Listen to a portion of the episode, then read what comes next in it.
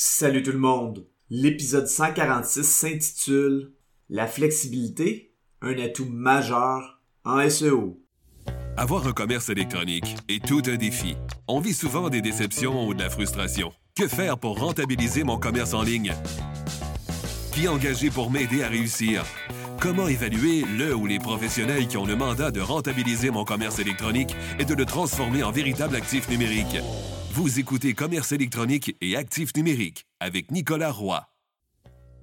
La raison d'être de mon podcast est très simple. C'est d'aider les propriétaires de commerce électronique à comprendre, contrôler et posséder leur commerce électronique et les composantes qui l'entourent. Parce que je crois sincèrement que c'est la meilleure manière de rentabiliser à court terme et de se bâtir des actifs numériques qui prennent de la valeur à long terme. La semaine dernière, deux événements ont fait en sorte de me rappeler et de faire des rappels par rapport à l'importance de la flexibilité en S E O. Le premier événement a été l'annonce de Google par rapport à son Core Update d'août deux mille vingt-trois. Je vais en parler un peu plus en détail dans cet épisode. L'autre point est une discussion que j'ai eue avec une cliente. Elle m'a posé une excellente question qui a nécessité des explications de ma part. Après avoir répondu à cette question, je me suis dit que ce serait bien que j'en parle dans cet épisode. Dans cet épisode, je vais utiliser une annonce de Google, des blagues dans la communauté et une étude de cas pour illustrer l'importance de la flexibilité en S E O.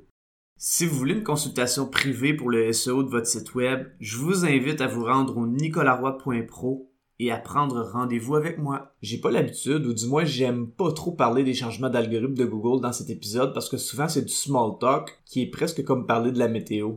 C'est pas parce que c'est pas intéressant, mais le problème, c'est que dans la majorité des cas, pour pas dire la totalité, on sait à peu près rien quand on entend ces annonces.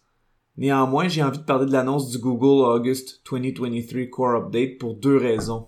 La première est que ça cadre avec le sujet de l'épisode et la deuxième est qu'un collègue m'a bien fait sourire en parlant de cette annonce de changement d'algorithme. Bon, la semaine dernière, Google annonçait qu'elle ferait des changements pour améliorer ses résultats organiques et que les critères de base sur lesquels ce changement se ferait sont celui de la pertinence et de la qualité du contenu.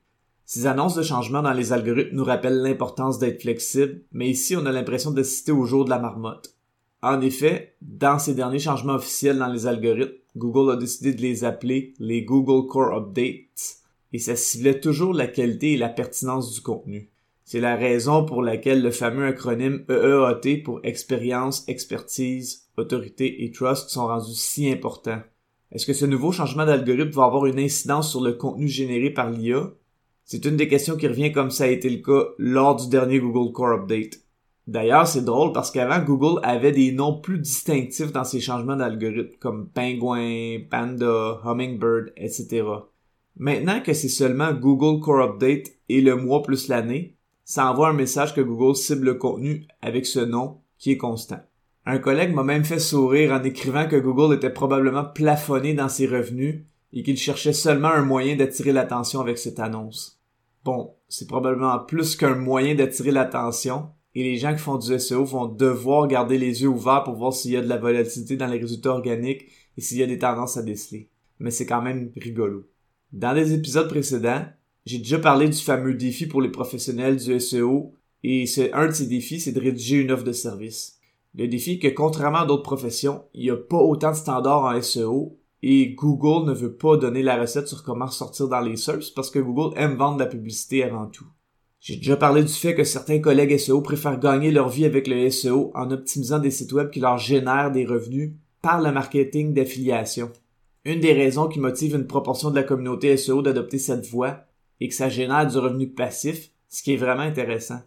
Par contre, l'autre point qui revient souvent est celui que beaucoup de gens en S E O apprécient moins travailler avec des clients. Est-ce que c'est parce que les gens en S E O ont des prédispositions antisociales?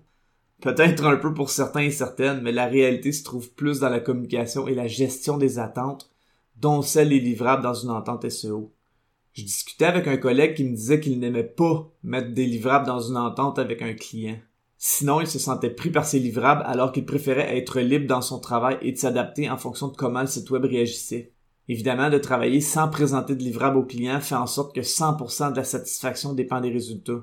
Le professionnel qui travaille comme ça doit donc fournir des résultats très rapidement parce que si le délai est trop grand entre le travail qu'il fait et les résultats, le client ou la cliente risque de s'impatienter ou de perdre confiance. Évidemment, un professionnel ou une professionnelle du S E O qui voudrait fonctionner comme ça doit communiquer davantage avec le client pour expliquer ce qu'il ou ce qu'elle fait. De l'autre côté, il y a les professionnels du S E O qui servent leurs clients avec des livrables précis dans une entente. Dans ce cas, c'est très intéressant pour le client parce qu'il bénéficie d'une belle transparence pour savoir ce qu'il va recevoir.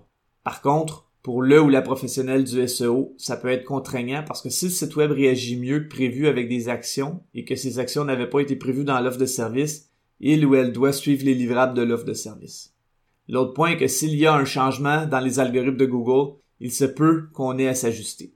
Selon moi, un hybride des deux est l'idéal, c'est-à-dire que d'avoir des livrables est excellent et il se peut qu'on ait à les modifier fortement s'il y a un changement de contexte par rapport aux réactions de Google ou à des trouvailles qu'on peut faire sur le site web, notamment au niveau technique. D'ailleurs, je travaille dans cette formule hybride où je place des livrables et il se peut qu'ils soient modifiés en cours de route. Si je décide de les modifier, j'explique pourquoi je fais ce choix et par quel livrable je remplace. Cette semaine, une cliente m'a posé une excellente question à savoir si j'allais lui revenir avec un élément des livrables de notre entente que j'avais pas encore fait. Heureusement, la communication avec elle est excellente et elle voyait bien que je m'occupais de certains aspects qui n'étaient pas inclus dans notre entente initiale et qui avaient une bonne importance pour la suite de son S E O. En conclusion, je dirais qu'en S E O, la flexibilité est de mise pour les professionnels qui doivent suivre les changements et les tendances autant au niveau du marché qu'au niveau de la réaction des sites web qu'ils optimisent. Mais cette flexibilité doit aussi idéalement s'étendre à la clientèle qui doit suivre cette danse.